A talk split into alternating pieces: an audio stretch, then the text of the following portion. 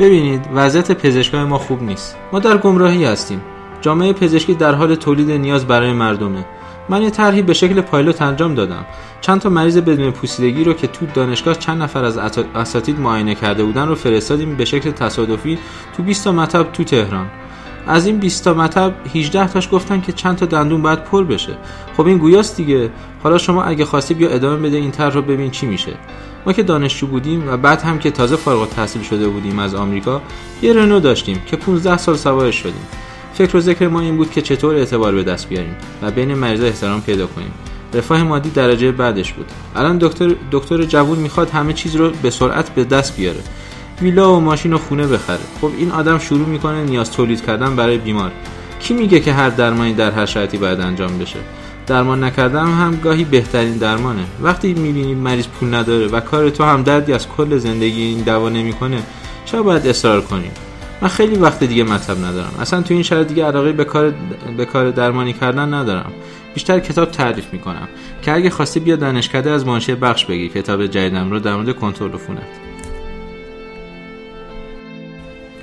این نقل قولی بود از یکی از اساتید دانشکده دندون پزشکی شهید بهشتی که توی پایان نامه کارشناسی ارشد دکتر علیرضا صالحی با عنوان زمینه های اجتماعی بروز اقتدار در رابطه پزشک و بیمار مطالعه قومنگارانه در شهر تهران اومده. دکتر علیرضا صالحی سال 81 از دانشکده دندون پزشکی شهید بهشتی فارغ التحصیل شدند. بعد از اون در سال 84 آزمون تخصص دادن و با رتبه 21 رشته پروتز دانشگاه تهران را انتخاب کردند. اما بعد از مدتی انصراف دادن. این بار به سمت جامعه شناسی رفتن و زمستان 96 از پایان نامشون دفاع کردند. با توجه به اتفاقاتی که هممون کم و بیش باهاشون آشناییم که در زمینه رابطه پزشک و بیمار در چند سال اخیر رخ داده من و دوست و همکلاسیم سروش تصمیم گرفتیم که پیش دکتر صالحی بریم و از نتایج مطالعاتشون در این زمینه بشنویم. با سومین پادکست دهان با موضوع اقتدارگرایی در رابطه پزشک و بیمار همراه باشید.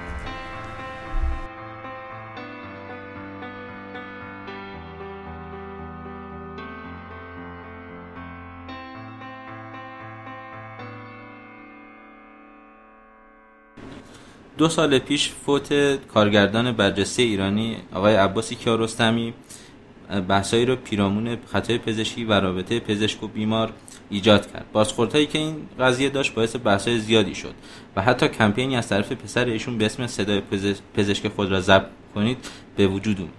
آقای دکتر صالحی شما پایان نامتون در مورد زمینه های اجتماعی بروز اقتدار در رابطه پزشک و بیمار بوده.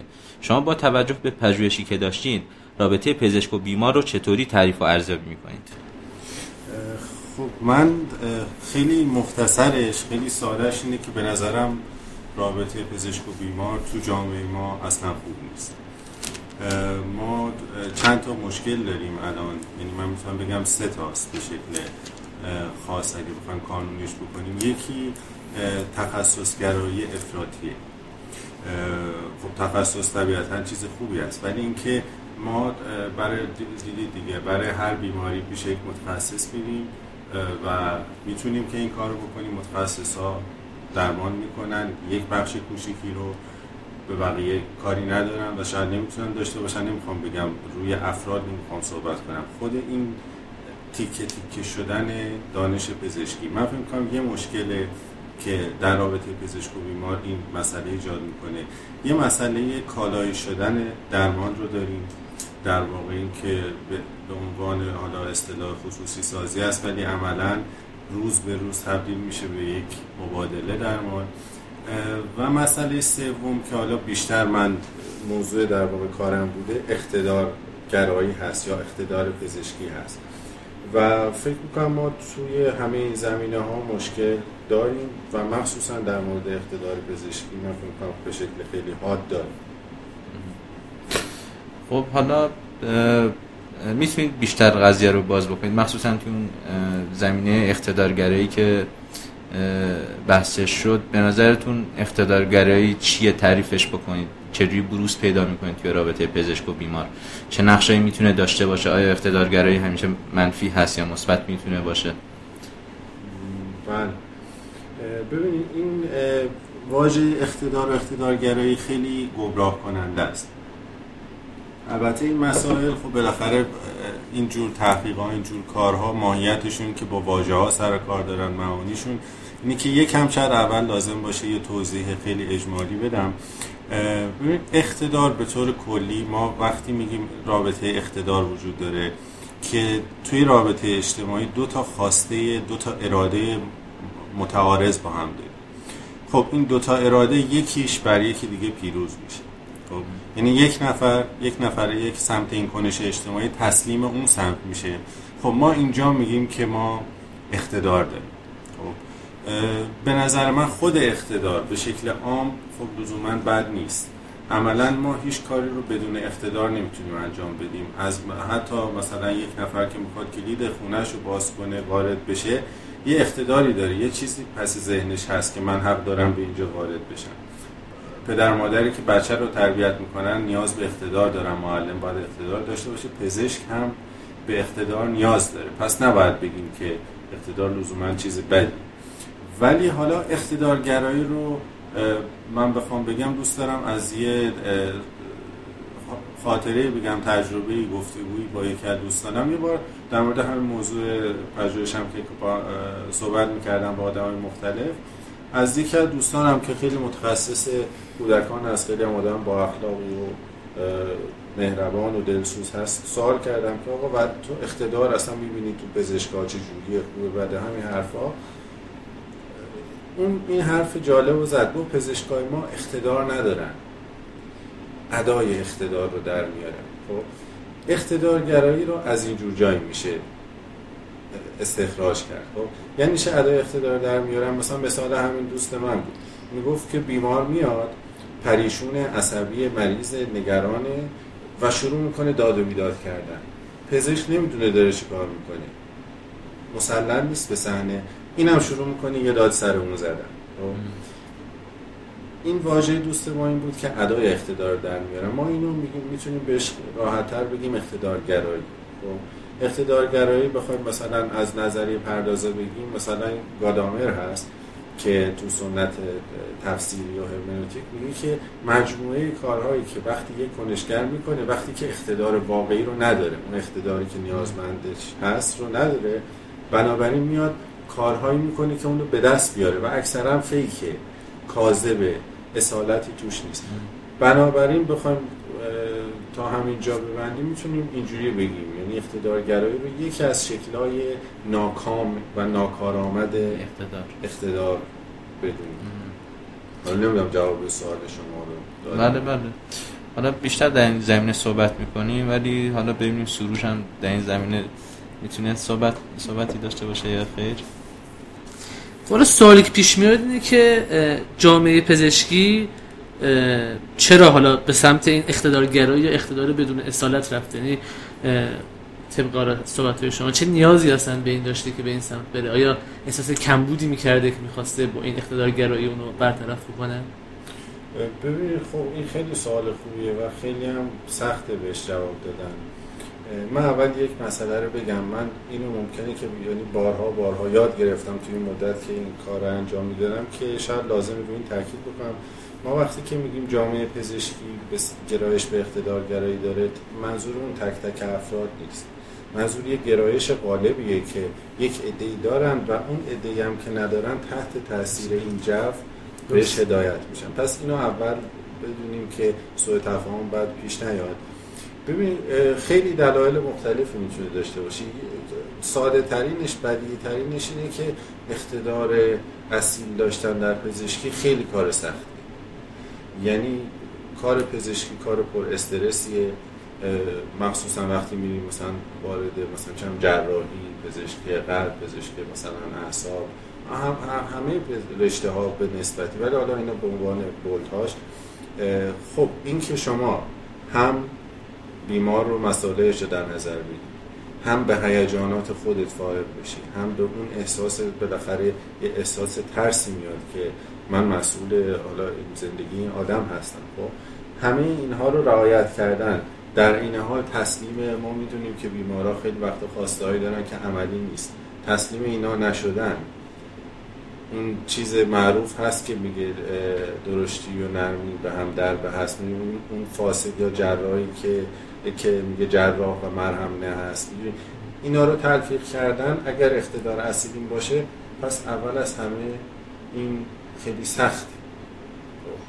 یه یه دلیل دیگه که من می‌تونم بهش فکر بکنم اینه که خب نهاد پزشکی توی ایران اگر مقایسه کنیم مثلا با اروپا خب یک نهاد جدیدیه. ما چند سال اصلا دانشگاه به این شکل داریم بیمارستان داریم. خب یعنی این نهادی شکل گرفته اون وظایف بهش محول شده اون زیر ساختار رو نداشته خیلی آموزش ها رو نداشتن بعد توی دوره بودن که فن سالاری خب خیلی مهم بوده. اون چیزی که ما تو مدرنیته اون دوره پهلوی داره شکل می‌گیره. تکنیک خیلی مهمه. خب و کمتر میان سراغ این که همه آدم های روشنفکرهای ما هم اینجوری بودن پزشکان ما هم اینجوری بودن. بنابراین یه دلیلش هم میشه تاریخی باشه. ما در مورد اقتدار و اقتدارگرایی و فرقاشون صحبت کردیم. حالا آیا دکتر اقتدار پزشکی چه شکلی هست؟ چجوری تعریفش می‌کنید؟ میشه یکم بیشتر در این مورد صحبت بکنید خب بله فکر کنم که در واقع ما این چیز مهمی است یعنی جای مهمی است برای اینکه وارد عمیق‌تر وارد این بحث بشیم به خاطر اینکه خب اقتدار تو هر شرایطی یه جور خودش رو نشون میده. اقتدار سیاسی اقتدار آموزشی اقتدار والدین که گفتم در مثلا تربیت اقتدار تربیتی شاید بتونیم بگیم. اقتدار پزشکی ببینید یک برداشت عامی هست از اقتدار پزشکی که من دوست دارم که اونو اول صحبت کنیم و بعد بزنیمش تو پرانتز خب؟ ما عموما وقتی که تو جامعه مثلا تو مردم بحث می‌کنن با هم تو گپ می‌زنن و اینها اقتدار پزشکان رو به عنوان اقتدار پزشکی در نظر می‌گیرن. یعنی چی؟ یعنی که پزشکان خب ما می‌دونیم پزشکان آدم هایی هستن که صاحب نفوذن من نمیگم که میلیارد خب، ولی به هر حال در یه اشل کلی پزشکان از نظر اقتصادی وضعیت به نسبت حالا یه رفاه نسبی داره. که حالا تو ادبیات مثلا علوم اجتماعی ما اینو با سرمایه های مختلف میدیم سرمایه اقتصادی دارن. سرمایه فرهنگی دارن. خب، دانش به خصوصی دارن و ویژه است. سرمایه اجتماعی دارن. آدم های خیلی زیادی رو می‌شناسن. یک پزشک وکیل می‌شناسه لوله کش می‌شناسه نماینده مجلس می‌شناسه. خیلی فرق داره با یه آدم توی حرفه دیگه. مثلا یک نفر که تو کار باشه اگه هم بشناسه خیلی با اینا ارتباط نداره. ولی پزشک جای نشسته که با همه در ارتباط. و یه چیز خصوصی ترین مسائل مربوط به اون آدم هم ممکنه بدونه. ممکنه بدونه و خیلی ارتباط نزدیکی باشون داره. بله می‌تونه یه جایی تبدیل به بده بستونایی بشه خب. سرمایه نمادین دارن پرستیج دارن جامعه اینها رو به عنوان افراد نخبه می‌شناسه. خب بنابراین یک یه سرمایه های گوناگونی پزشکان دارن که اینا رو افراد صاحب نفوذی می‌کنه من با یکم احتیاط می‌خوام باز یه خاطره بگم. بازم تاکید می‌کنم هی قصد تعمیم دادن ندارم ولی این نمونه ها واقعا هستم من یک کلینیکی کار می‌کردم و مدیر اون کلینیک از دوستان من بود. یک دوست دیگری داشتیم در نظام پزشکی اون دوره الان نمی‌دونم اصلا هستن نیستن اینا. یه بار توی کنگره همدیگر دیدیم. اون دوست ما که تو نظام پزشکی بود به من پیغام داد من یه گوشه پیدا کرد. گفت که به فلانی بگو که شکایت هایی که داره می‌رسه انقدر زیاد شده که دیگه نمی‌تونیم جلوشو بگیم حالا من نمی‌دونم اینو اصلا میشه اینجا آقا شما پخش بکنی یا نه. خب ببینید این اقتدار پزشکی. من شنیدم خیلی شنیدم که یه همچین فیلتری هست. بله. برای قضیه. که بعد نمی‌ذارن یه اتفاق یا حالا یه نمونه قانونی ترش رو بگیم. خب پزشکان گفتم سرمایه نمادین پرستیج دارن. یک پزشک خیلی راحت ممکنه که 20 نفر رو تو مطبش منتظر نگه داره به خاطر اینکه تو فکر افراد جا افتاده که این آدم آدم مهمیه. و بنابراین حق داره که دیر بیاد یا ما منتظرش بمونیم حتی ممکن خوششون بیاد. خب؟ اینها نمونه هایی هستن که بیشتر مردم به عنوان اقتدار پزشکی می‌شناسن ولی در واقع اینا اقتدار پزشکی نیستن. اینا اقتدار یک سری افرادی هستند که نفوذ داره خب؟ تو همین ماجراهایی که گفتیم اگر که یک وکیل رو بذاری همین میشه. اگر که یک فوتبالیست معروف یک مربی معروف هنرپیشه یک نم همه اونا هم می‌تونن به همین ترتیب اقتدار اعمال بکنن. خب بنابراین این با اینکه خیلی ممکنه بگیم جاهایی هم دیده میشه ولی اقتدار پزشکی به معنی دقیق کلمه نیست. خب چیزی که من دنبالش هستم به عنوان اقتدار پزشکی که مثلا اینجا بیفته و در موردش حرف بزنیم و یه کمی مبهمتره به وضوع قبلی نیست ولی کمک می‌کنه اقتداریه که از منشأش خود هیته پزشکی. هیته مرسی. آره پزشکی. خود خدمات درمانی. خب حالا تو این خدمات درمانی چی چیه این وسط که می‌تونه این منبع رو ایجاد بکنه؟ منبع دانش پزشکی. و دانش پزشکی هم یه دانش پزشکی نیست. اینجا ما وارد یه بحثی کمی چیزی میشیم که من سعی می‌کنم که کسر کننده نشه. تفسیرهای مختلفی از دانش پزشکیه.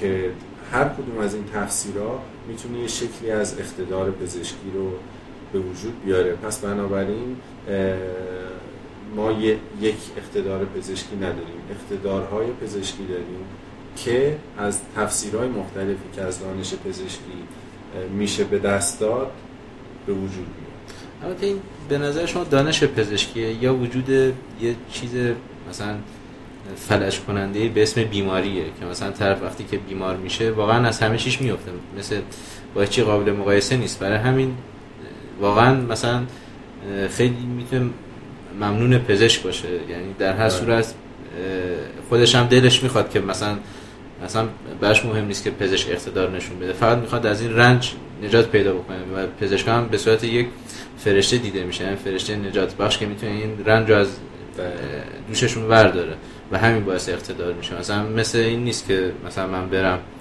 چه می‌دونم مثلا من خوراکی لازم داشته باشم برم بخرم. مثلا این اقتدار رو ایجاد نمی‌کنه چون چون من مثلا فلج نشدم. چیز فلج کننده برای من نیست این خوراکی. بله. ممکنه در حال حاضر مثلا گرسنه باشم ولی می‌تونم کار دیگه هم بکنم. ولی وقتی که بیمار باشم واقعا همه زندگی مختل میشه. و این دانش پزشکی بر اساس این بیماری ایجاد شده که این اقتدار رو تونسته ایجاد ایجاد بکنه. یعنی به نظر من شاید مثلا ریشش همین بحث بیماری ها باشه که یه چیز خیلی فرش کننده است برای انسان ببینید 100 درصد درسته. خب این, این یه عامل حساس کننده است. خب من حرف شما رو قبول دارم ولی می‌خوام یه چیزی رو بگم. خب ما نمونه های زیادی داریم از بیمارایی که وضعیت خیلی بحرانی دارن میرن در رابطه با پزشکی قرار می‌گیرن که به هیچ وجه اصلا این رابطه تو هم با اقتدار و تحکم از بالا به پایین اتفاق نمیفته بینشون. خب بنابراین وقتی که می‌بینیم که موارد قابل توجهی هست از این مسئله بنابراین میگیم که خب پس اجتناب ناپذیر نیست که چون فرد بیمار شده بنابراین اقتدار پزشکی هم انگار با خودش این وضعیت میاره خب، من حرف شما رو قبول دارم ولی فکر می‌کنم اینو باید به عنوان یه عامل زمینه ای که می‌تونه خیلی این اقتدار رو مهیب بکنه مخوف بکنه و غیر قابل کنترل خب، بله اینجوری می‌تونیم چیز و, و یه مسئله دیگه. خب این باز دست ما رو میبنده. اگر که ما اقتدار پزشکی اینجوری تعریف بکنیم خب بعد بس دیگه کارش نمیشه کرد چون بیماری رو که هست دیگه بیماری میاد. بنابراین آره. به خاطر همین من می‌خوام برگردم روی اون شکل های دانش. نه بفهمید بحث دانش پزشکی ببینید من برای اینکه خیلی چیز نشه یه سری جزئیات رو می‌ذارم کنار. من می‌خوام دو, دو تا طیف یعنی یک طیفی رو بگم که دو شکل دانش پزشکی دو سرشن.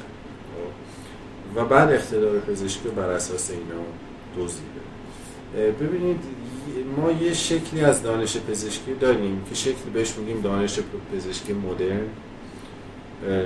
اون چیزی که عموما به عنوان میگیم این پزشکی علمی اینه. پزشکی که تحت تاثیر پوزیتیویسم قرن 18 19 خب، دانش اثباتی دانش مشاهده‌ای خب، شکل پزشکی که اگه بخوام خیلی مثلا بگیم از کجا میاد از یه ایده دکارتی میاد از یه ایده فلسفی میاد که مال دوران روشنگری. خب ما تا یه دوران قابل توجه این جدا بودن روح و بدن رو نداشتیم. ما یه فرد داشتیم یه سوژه داشتیم. حالا یه دوره مذهب بوده مؤمن بوده می‌دونی. تو دوره نمی‌دونم یونان باستان به شکل دیگه بوده اون چیزای مذهبی نبوده. ولی به هر حال یک یک پارچگی بوده یک فرد. انسان یک فرد خب؟ در دوره روشنگری معروف به مثلا دو دوگانه دکارتی دوالیسم دکارتی میگیم ما یه روح داریم یه بدن داریم خب؟ دانشمند میاد که اینجا حالا تو این تعریف پزشک هست که بعد از دکارت خب بالاخره دانش تخصصی میشه دیگه دیگه میشه مسئول چی مسئول بدنی خب؟ اون شکلی از پزشکی رو میاد که ما بهش میگیم مثلا حالا انگاره بایومدیکال. زیستی و زیست پزشکی مثلا بهش میگیم خب؟ خب این چی میگه؟ میگه که بدن یک ماشینه و این ماشین داره کار می‌کنه. دانشمندم باید بیاد عین یه مکانیک تیکه باز کنه چیز کنه بذاره کنار هم دیگه بعد دوباره اینو را بندازه. function کارکرد همه اینا مهم میشه خب؟ اینو می‌ذاریم این طرف. اقتداری که این شکل دانش تولید می‌کنه نه به تنهایی شکل دانش نه ولی وقت افرادی که تو این discourse تو این گفتمان هی شروع می‌کنن کار کردن آموزش دیدن این گرایش رو پیدا می‌کنن.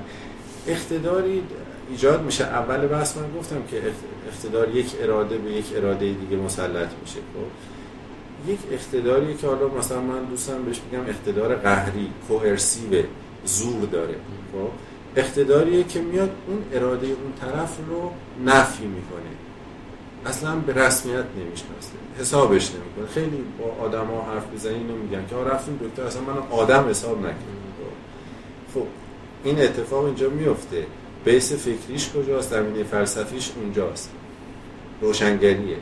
که این آدم روحش که به من رب نداره. اون قلم رو خداونده. بدنش من دارم کار می‌کنم که اونم هر چقدر حرف نزنه بذاره من کارم بکنم. بهتر. خب؟ ما اینو اسمش رو می‌تونیم بزنیم اقتدار قهری. به خاطر اینکه با زوره. خود پزشکیش ممکنه متوجه نشه خب؟ من در پزشکم مریض میاد میشینه روی اونیت من اصلا سلامم که هیچی یه آینه برداشتم تو لپش زدم کنار. خب؟ دارم با اون ماشینی که دکار توصیف می‌کرد سر کله می‌زنم. خب. پس اقتدار پزشکی این طرف یعنی من حادترین شکلش رو گفتم اقتدار قهری. حالا بیایم یه تفسیر دیگه از دانش پزشکی رو بررسی بکنیم که یه شکل دیگه از اقتدار از دلش در میاد که اینو من به عنوان شکل مثبت اقتدار یعنی اقتدار مثبت پزشکی اصیل پزشکی به اون تعبیر بادامر که بحث کردیم می‌دونم شخصا. ببینید یک تو همون دوران قبل از روشنگری یک ایده داشتن دوران رنسانس در واقع اواخر قرون وسطا. یک ایده فلسفی بود به اسم ماجیا ناتورالیس خب؟ جادوی طبیعت دانش رو به شکل به عنوان یک مجموعه می‌دیدن که طبیعتی داره کار می‌کنه برای خودش و خرد خودشو داره هوش خودشو داره حالا تداعی مذهبی ازش داریم هرچی کار دانش اینه که بیاد این جادو رو کشف کنه و مکانیسمش رو بفهمه خب؟ و یه ایده اونجا مطرح ایده تعادل که دانشمند قرار نیست چیزی رو به هم بزنه. خب؟ قراره که این هماهنگی رو بفهمه و اون تعادله رو که گاهی از بین میره دوباره, دوباره به دست بیاره خب؟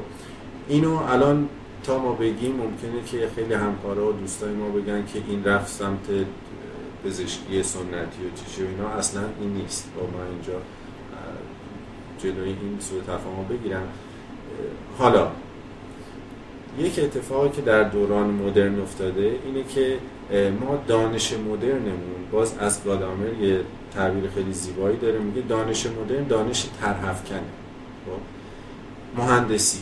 میگه آقا من طبیعت رو اینجوری نمی‌خوام. می‌خوام که مثلا اینجوری بشه اگر زلزله اومد نریز. هنر مدرن. میگه که آقا من نمی‌خوام دیگه بازنمایی بکنم هی بیام این نقاشی ها رو از روی کوه مثلا بردارم. می‌گیرم دیگه. آره آره چه کار بکنم؟ میام ایده های خودم رو چیز می‌کنم. مثلا چه می‌دونم نقاشی چه من حالا خیلی اصطلاحاتی چیزش کلیات می‌دونم. مثلا اون چیزی که حالا دیگه همه می‌دونیم کوبیس مثلا. انتظاری نباشه انتظاری نباشی باره انتظاری کار نمیم رتبه و خامی رو اینا. می‌دونی کارهایی که شما نمونهش تو طبیعت نمی‌دونی حالا برای اینکه نخوام خیلی حاشیه برم همه اون چیزی که تو دانش مدرن ما می‌شناسیم می‌خواد بیاد یه تغییری توی طبیعت بده. ما به, به همین تناسب گفتیم خب پزشکم پس باید این کارو بکنه. ولی آیا واقعا می‌تونه؟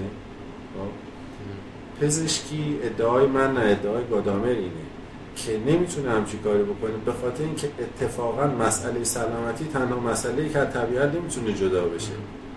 خب، ما مثلا فرض کن نقاش نقاشی تولید می‌کنه. چه می‌دونم شیمیدان یه ماده می‌سازه ولی پزشک آیا داره چیزی می‌سازه؟ یه چارچوب معینی هست باید تو همون چارچوب حرکت باید بله باید, باید یک چیزی رو احیا بکنه. یعنی یک حرف خیلی زیبای گادامر باز اینه. میگه پزشک یکی از معدود دانشمندهایی هست صاحب فنهایی هست که موفقیتش در اینه که حضور خودش رو غیر ضروری بکنه. از صحنه بره بیرون. تا وقتی که تو هستی اونجا به عنوان پزشک یعنی که موفق. نشدی. وقتی که رفتی بیرون یعنی که خب دیگه به تو نیازی نیست. خب؟ بنابراین اون معادلات دیگه اینجا نمی‌تونه عمل بکنی خب و من چرا این ماجر ناتورالیست رو مطرح کردم؟ اون ایده هماهنگی و تعادل. می‌خوام بگم یک تفسیری از دانش پزشکی هست. خب که میگه آقا وظیفه پزشک تعادل ایجاد کردن.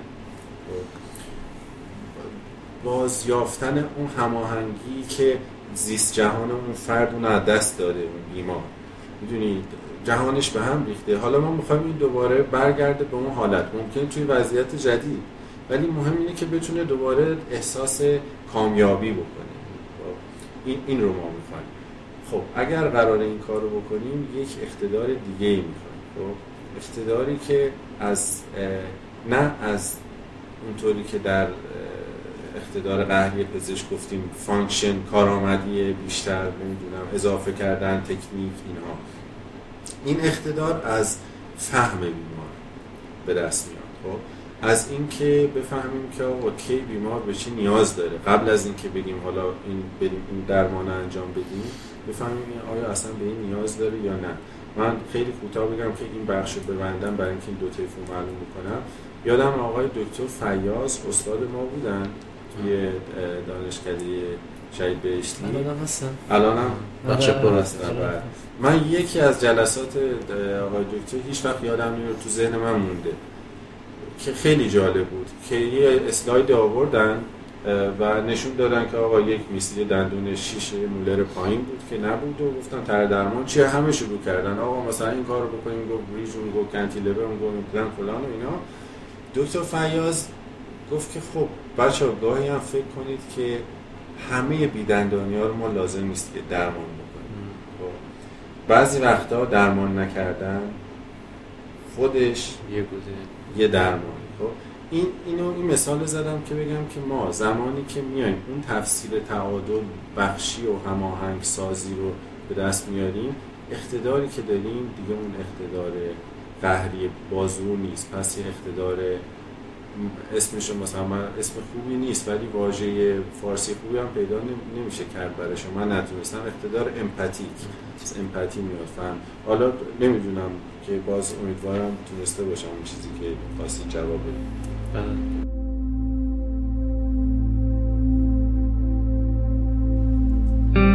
از اینکه شنونده سومین پادکست دهم بودید ممنونیم. قسمت دوم این پادکست رو هفته بعد گوش کنید. تا اون موقع روزگارتون خوش.